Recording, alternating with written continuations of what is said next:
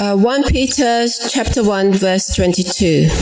Now that you have purified yourselves by obeying the truth, so that you have sincere love for your brothers, love one another deeply from the heart. For you have been born again, not of perishable seed, but of imperishable, through the living and enduring word of God. For all men are like grass, and all their glory is like the flowers of the field. The grass withers and the flowers fall, but the word of the Lord stands forever. And this is the word that was preached to you. Therefore, rid yourselves of all malice and all deceit, hypocrisy, envy, and slander of every kind. Like newborn babies, crave pure spiritual milk, so that by it you may grow in your salvation. Now that you have tasted that the Lord is good. Amen. It's a, a really special moment, isn't it, to be able to celebrate uh, Eric's 70th birthday with him, but also to remember how God has used him in, and Sue and others in this church. And one of the things I really love about Eric is that he said um, he didn't even want us to do anything or mark this at all, uh, because for him, this is not, his ministry here has not been about himself. And I was just very struck. Um, Eric came here in September 1976. If you weren't even born then, can you put your hands up? And then okay, keep keep them up, keep them up. He became an elder here in in 1980. Who wasn't born in 1980? A few still, and then became the full time pastor here in 83, I think it was. Anybody? Wow, it's incredible, isn't it? Eric, thank you for your service, but also for the reminder of the heart of church. I want to pray and then we'll open up the scripture and, and look at it, unpack it a bit. Father, we thank you for this time. Lord, we thank you that we get to uh, celebrate, we get to, uh, yeah, to be here together and to mark this time. And Lord, we want to pray your blessing over Eric and Sue, but also, Lord, over this process that we are in as, as churches coming together. Lord, we pray for your spirit to bring glory to Jesus through your church. In Jesus' name. Amen. If you're uh, visiting today, or maybe THCC is not your home, just so you're aware, we are in this process of, of Lighthouse Baptist Church coming into THCC and forming something new, a group of uh, people from, from THCC and now part of the Lighthouse congregation here. And we had a, a great day yesterday just of getting to know one another more. You know, our values as church is that we, we are uh, a group that are multicultural, multi generational, made up with people from different backgrounds who know and acknowledge Jesus as our Lord and Savior and excited about what He's doing. I wanted to, so please, if you're new, do stick around afterwards, particularly. We'd love to just connect with you as well. Um, I want to just begin by asking you, how are you feeling about the future? Uh, if you've just seen my wife and some others walk out, it's not because uh, they don't like the sermon. They're gone to get the lunch ready so that we can all go eat lunch afterwards. Um, but how are you feeling about the future? I love the fact that one of the points that was made today was this isn't just uh, about a retirement or anything like this. This is just a change of focus. Often think about that at this time of year, don't we? September, for some of us, it's a new academic year. Anyone going? Oh no, the kids have gone.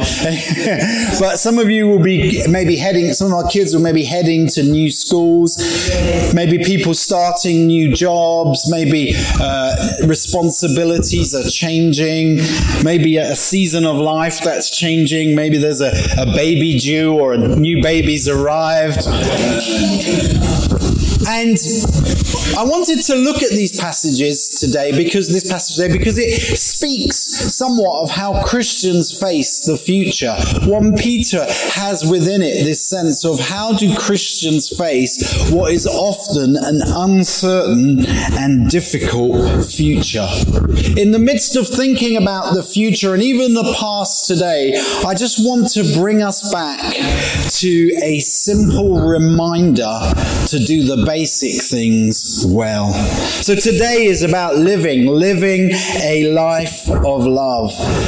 It's about leaving, leaving a life of sin, and about longing for the Word of God. And that makes up a large part of our Christian life and our Christian life together.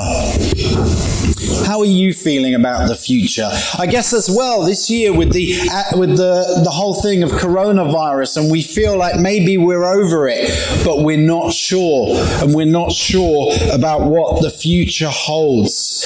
And Peter's recipients, the recipients of his letter, had begun to find life tougher. They had come to know Jesus as Lord, but also they'd come to experience tough times. And we know historically that it actually got a lot tougher for them as well. And, the, and Peter writes under the guidance of the Holy Spirit to encourage them to live out their faith with a confident expectation of Christ. And so I want to think about this. You know, at the start of 1 Peter, he reminds them of the wonderful salvation that they have in Jesus. And all of what I'm talking about today is only through knowing Jesus as our Lord and Savior. It's about knowing His grace at work in our life, His forgiveness. It's about knowing Him as the King of our life. And in 1 Peter 1, he, he speaks of the attitude of Christians facing difficulty and facing the future. Firstly, that they hope in Jesus. Secondly, that they look forward to the return of Jesus. Thirdly, that they are sober minded. And fourthly, that they are obedient. And those are the attitudes of Christians. But then he goes to this passage here that we're looking at, which speak of the actions of Christians as they confidently face the future. Even in the midst of hardships and difficulty, we can face the future confident, not in self, but in Christ. These actions of facing the future come from the attitude of hoping in Jesus, of longing for his return, of being sober minded and obedient. And we're going to look at what it is to live a life of love, to leave behind sinful attitudes, and to long for the word of God. We see there in verse 22, he says, Now you have purified yourselves by obeying the truth, so that you have sincere love for each other. Love one another deeply from the heart, for you have been born again, not of perishable seed, but of imperishable. You know, as Christians, we are called to live obedient lives that are characterized by love. As we face a difficult world, as we face challenging futures, maybe as you start a new job or a new academic year or a new season of life, live, live as one who has been forgiven, but one who has an attitude of love. That the attitude attitudes and actions that permeate our lives are about love. This is not just human love. It does, it's not just a, a nice sentiment or emotion, but actually it springs from knowing the great salvation that we have in Jesus. Because we have known and experienced the love of God in our lives, we are able to love one another. This is not just a natural love, it is a supernatural work that works in our life through God's grace. It's tiring loving people sometimes, isn't it? It's tiring. We sometimes come to the end of ourselves. We can feel unequipped to carry on. We can feel like somebody goes too far and we no longer love them. The love that Peter speaks of comes out of obedience, out of submitting to God, out of knowing Jesus. It's not merely a feeling, but an action. And he says here that this love must be sincere, it must be real, it must be from the heart. And friends, that's why we need God's grace. That's why the context to this is new life in Christ. We only are able to live truly a life of love if we know the one who has loved us. It says love must be from the heart, not just a superficial thing, not an external thing, but the outworking of internal change. It must be sincere. It doesn't come with hidden motives. If we're honest, we are aware of the difficulties of our own hearts, the things that we hang on to, our mixed motives. And yet, in the midst of this, we are called to a love that is sincere. It doesn't have a hidden agenda. It's a love that is fervent. It's a love that is love in action. I heard somebody speak of this as love at full stretch. It's not coming from a place of comfort, but it comes from a place of transformation. We are able to love because Christ has made us new. We are able to love others because we know how much God has forgiven us. I always love the fact to be reminded that I am someone else's nightmare. I don't know how you think about yourself. You may not read that in the self improvement shelf, but trust me, you are someone else's nightmare.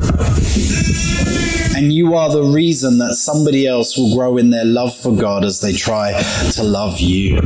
Have you ever thought about the people that taught you how to love others? One of the people that taught me most how to love others and it was a painful experience. Was a lady i won't name her but we were on a mission team 20 30 years ago something like that. Actually 30 years ago now. And we were on a mission team and we shared a small flat a group of us in prague in it was czechoslovakia back then um, and uh, i'm a late night person. So i'm fine at six in the morning if i haven't been to bed but otherwise that's not my kind kind of zone in life. Whereas this lady, she would get up in the morning at about six and then she would play a trumpet badly. She would play the trumpet badly. These flats in the Czech Republic were not built with a great deal of insulation, and my ears would be assaulted by this. And, and also, she was one of those people who just everything I thought and believed in, she thought and believed the opposite. You know, you have those people, don't you? And everything inside me wanted to explode at her. and the only reason I didn't is because I didn't want everybody else to think poorly of me. and I learned an awful lot about patience. Just to give you an example of the extent of my fear of this lady, I once bumped into her in a Christian bookshop in Streatham. About seven, eight years later, I saw her. I climbed into the window display to avoid having to speak to her. Seriously, I climbed into the window display so that I did not have to talk to her. And yet, somehow, amidst all of that, I learned some stuff about what it is to love others. And, brothers and sisters, you know, in your new, whatever you're facing right now, there may be people who provoke that kind of reaction. Hopefully, they're not your spouse, you're not sitting next to them, that would be bad. But please, brothers and sisters, let's really realize that sometimes the difficulties that we experience in others can be a great opportunity for us to grow, for God to work a work in love in us. And it speaks about working out this love together in the church. That's the brilliant thing about church being multicultural, multi generational, being people who are different, a fellowship of difference, is it means that we have to work out our issues together in community with those who are different.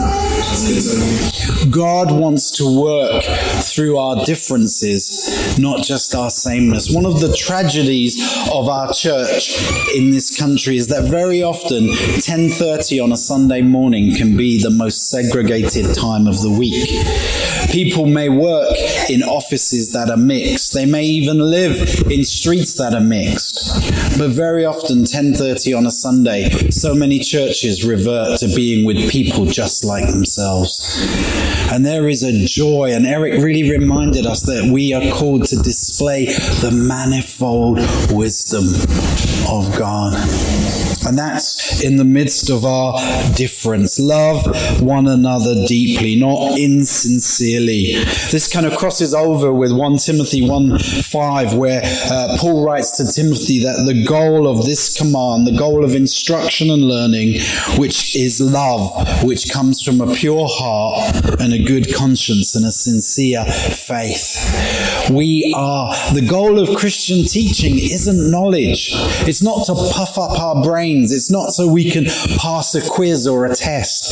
The goal of Christian instruction and teaching is that we love, that we love God, that we love one another, and we love those around us. We're not called just to increasing knowledge for the sake of it, but we are called to grow in our love. In this passage, Peter quotes from Isaiah about the temporal nature of life.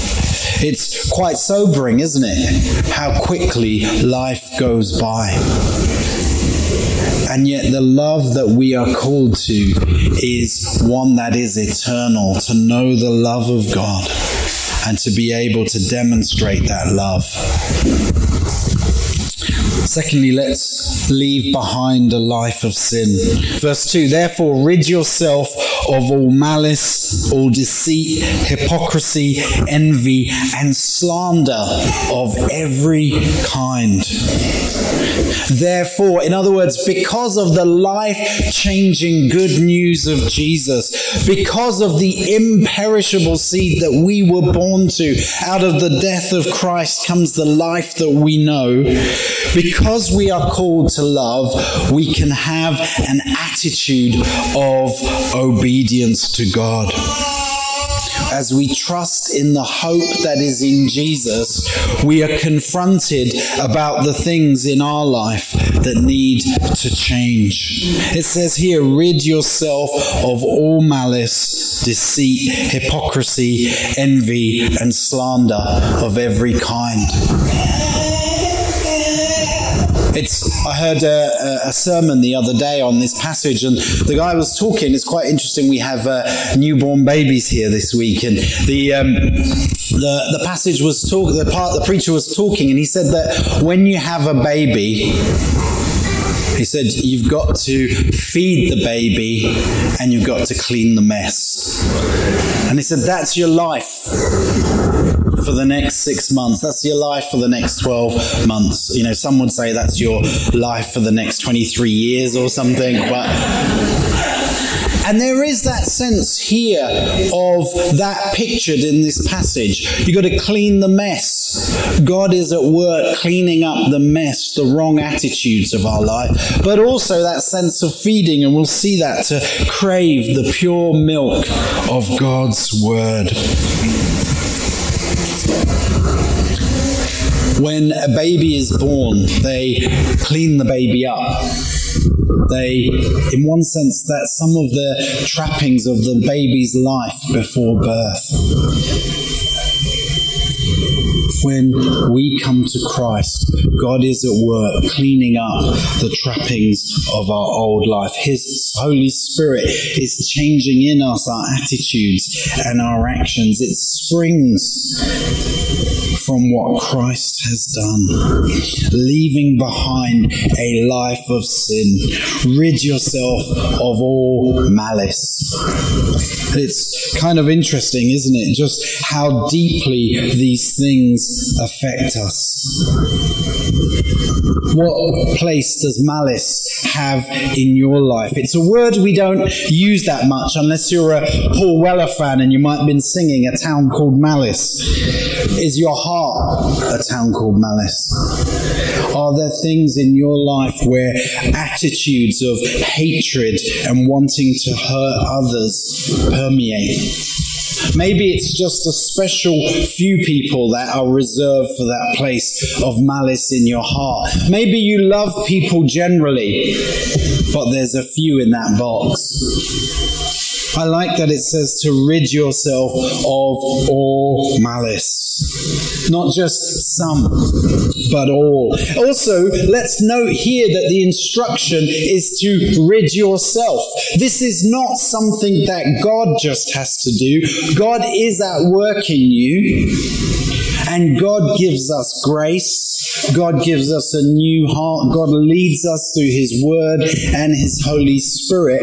But ultimately, on some level, this is about choosing. It's about choosing how we are going to live. It's deciding that I don't want to live with harm towards others in my heart. You know, I've been a, a, Christian since the age of, I think, about 11, 12 years old. So that's what, 37 years? There is stuff in my heart, and God continually challenges me about it as we want to walk forward into the future that we have. Io reminded us very helpfully yesterday uh, as we talked about the future at Lighthouse and THCC that actually the motive in this has to be love, that we love one another. And that means that life of love has with it the exclusion of malice. It says here, rid yourself of all kinds of deceit of deceit, of not telling the truth, of lying. You know, sometimes we are people who believe in the little white lie, don't we? And actually, there's something in our hearts that wants to excuse deceit. We are warned about hypocrisy. That's literally to play the actor, to pretend. It's we talked about love being sincere. Hypocrisy is a life that is insincere. One of the things I love about the culture, both at Lighthouse and THCC, is a blunt and often brutal honesty. You know, please, brothers and sisters, let's not wear a church face. A church face that's one face that we wear in church and elsewhere another. You know, it's okay not to be perfect. But together, as we follow Christ, we believe that the Holy Spirit is at work in us, changing us. And friends, let's not just try to hide stuff. Let's deal with those things in our heart that are wrong. Talks there about envy and slander of every kind. Slander's a powerful thing, isn't it? The, the ability to kill somebody while they're still alive, to kill their reputation, to kill how people think. Politicians do it all the time. Control the narrative. You know, control what somebody thinks about others. We are called not to be those who slander. Let's be open. Let's be honest. Let's deal with the stuff in our heart. Let's live in grace. Let's show grace to others. Let's be changed. That's what love looks like. It looks like leaving the stuff behind. I don't know what what's the stuff in your life, but I want to encourage you. Take some time today when you go home and say, God, through your Spirit, show me where these things are at work in my life. Show me malice, deceit, hypocrisy, envy. Show me the things, the, the little dark corners. You know, Annie likes to keep a really tidy house. If you've been to our house, I'm kind of not wired that way. We had an interesting first few years of marriage uh, as I learned to tidy up a bit. But in our first flat, we had uh, what we called the magic cupboard. And it was this huge walk in cupboard. And we thought, great, because that way anything untidy can go into the cupboard. But within a few months, tempted by a year, the magic cupboard was kind of full to the point that when you open the door, you'd have to slam it shut. And, and one day looked as, why have we got a cooker in the magic cupboard? Like, but everything, particularly if anyone was coming quick, throw it in the magic cupboard. Actually, that's last week's guests. They're still in the magic cupboard. And often we have magic cupboards in our life. We have these little dark corners, we'll put the rest on display and we'll just throw it into the magic cupboard. Brothers and sisters, I really do want to encourage you. Let's not have those dark corners. Let's walk in the light. In 1 John, we're reminded to walk in the light as he is in the light. What happens then? We have fellowship with one another. Real heart fellowship comes about through being known for who we are. It comes through the light of Christ reflecting on us. We're not hiding in dark corners, and actually, we have heart fellowship. There's a, a growing process that happens when we say, you know what, I'm not perfect either. And it builds heart fellowship. You know what kills fellowship? Masks mask kill fellowship. not, not face masks. I'm not going full on anti-vax. No, no, no. But but masks. When we put on this veneer, this outside thing, that thank you, Eric. that kills fellowship, doesn't it? Because two people relating from behind masks will never join hearts. We're just, you know, we're just curating our best life kind of thing rather than living life really. Let's deal with the dark corners. Let's be known for who we are. Let's allow the, the light of God to shine upon us so that we might walk in the light. It's interesting that it talks about the blood of Jesus cleanses us from all unrighteousness. I think there's a place of confession, openness to others, repentance, and cleansing that. It's a dynamic we experience when we open up our lives, particularly. And then lastly, longing for the Word of God. Longing longing for the word of God. I love this way it says, um, like newborn babies crave pure spiritual milk, so that by it you may grow up in your salvation, now that you have tasted that the Lord is good. We could have had examples, couldn't we? You know, there's, there's babies in this room right now craving milk the picture is really important though that desire it's a it's an overwhelming desire. It's innate it's instinctive.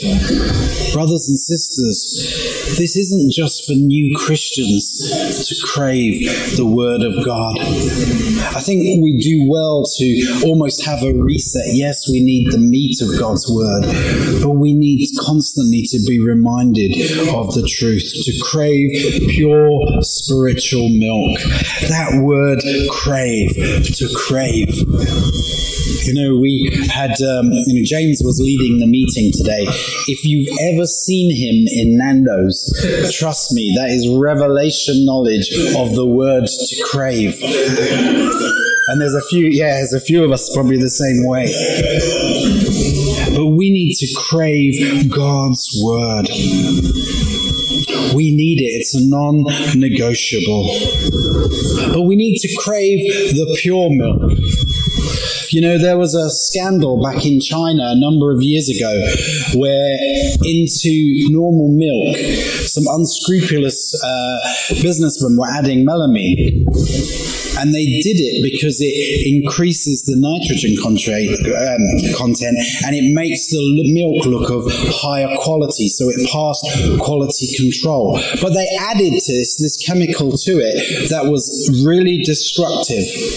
As this began to be exposed exposed, they found out that there were 300,000 victims of this and potentially 54,000 babies that were adversely affected. Why? Because somebody was contaminating the milk. They wanted it to look better than it was, they wanted to add to it.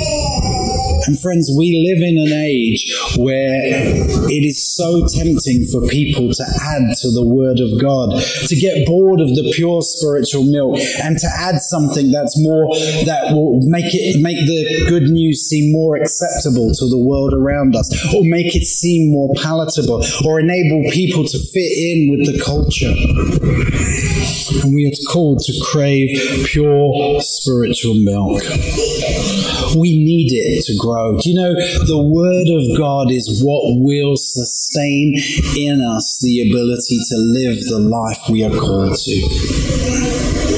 Healthy things grow as they are nourished. And I want to ask you, how are you feeding? How are you feeding? How's it going? What's your Bible time like? How are you ingesting the Word of God? The best things, the best thing you can do to grow in your Christian walk is to commit to regular time, reading, studying, devouring the Word of God. Eric reminded that to us that today, didn't he? When he talked about when he first became a Christian, he would just sit and want to be in the Word of God. We crave the word because we need to be changed and refined. You know, when I'm called to love and I'm called to, to, to leave behind sin, I come to the end of myself. I can't drum it up anymore. But through God's Spirit and God's Word, I receive God's grace. He teaches me, He feeds me, He convicts me. I want to encourage you long for the milk of God's Word. You know, those of you who have newborns here, you don't say, okay, I fed you yesterday. You know, what are you crying for? You know, you were fed yet? No, no. You keep, the baby keeps coming back, keeps coming back. Friends, if that's not our experience, and often it isn't, is it? Let's pray that God would give us a fresh desire. I love that he says, now that you have tasted that the Lord is good. It's really interesting, isn't it? These people were suffering already and would suffer much more. And yet Peter writes to them that you've tasted the goodness of God. Friends, what God does in your life is real, it lasts, and it is it is able to take you through tough times. If you're facing difficulty, see the hand of God. See God's hand not just in the great stuff, the happy stuff, the up tempo stuff, the Instagram moment. See God's hand in the muddy bits, in the cesspool that life is at times. See God's hand, God's goodness, God's grace in it all. James 1:17 says, "Every good and perfect gift is from God above, coming down from the Father of the heavenly lights, who does not change like shifting shadow. He chose to give us birth through the word of truth that we might be a kind of first fruits of all he created. God at work in us, displaying to the world the life that we have in Christ. So to close, the Word of God fuels the work of God in us. The Spirit of God sustains our souls as we decide to live a life of love, to leave behind wrong actions, wrong thoughts, sinful motives, and as we decide to long, to crave for the spiritual milk of God's Word. Has God, has your salvation caused you to love others? Is it challenging you to continue to love others? Has it caused you to leave behind your old life? And has it caused you to long for the Word of God? Brothers and sisters, I pray that this week there would be a fresh desire to, to consume the Word of God, to feast on it, that we might live a life of love and leave behind a life of sin. God bless you.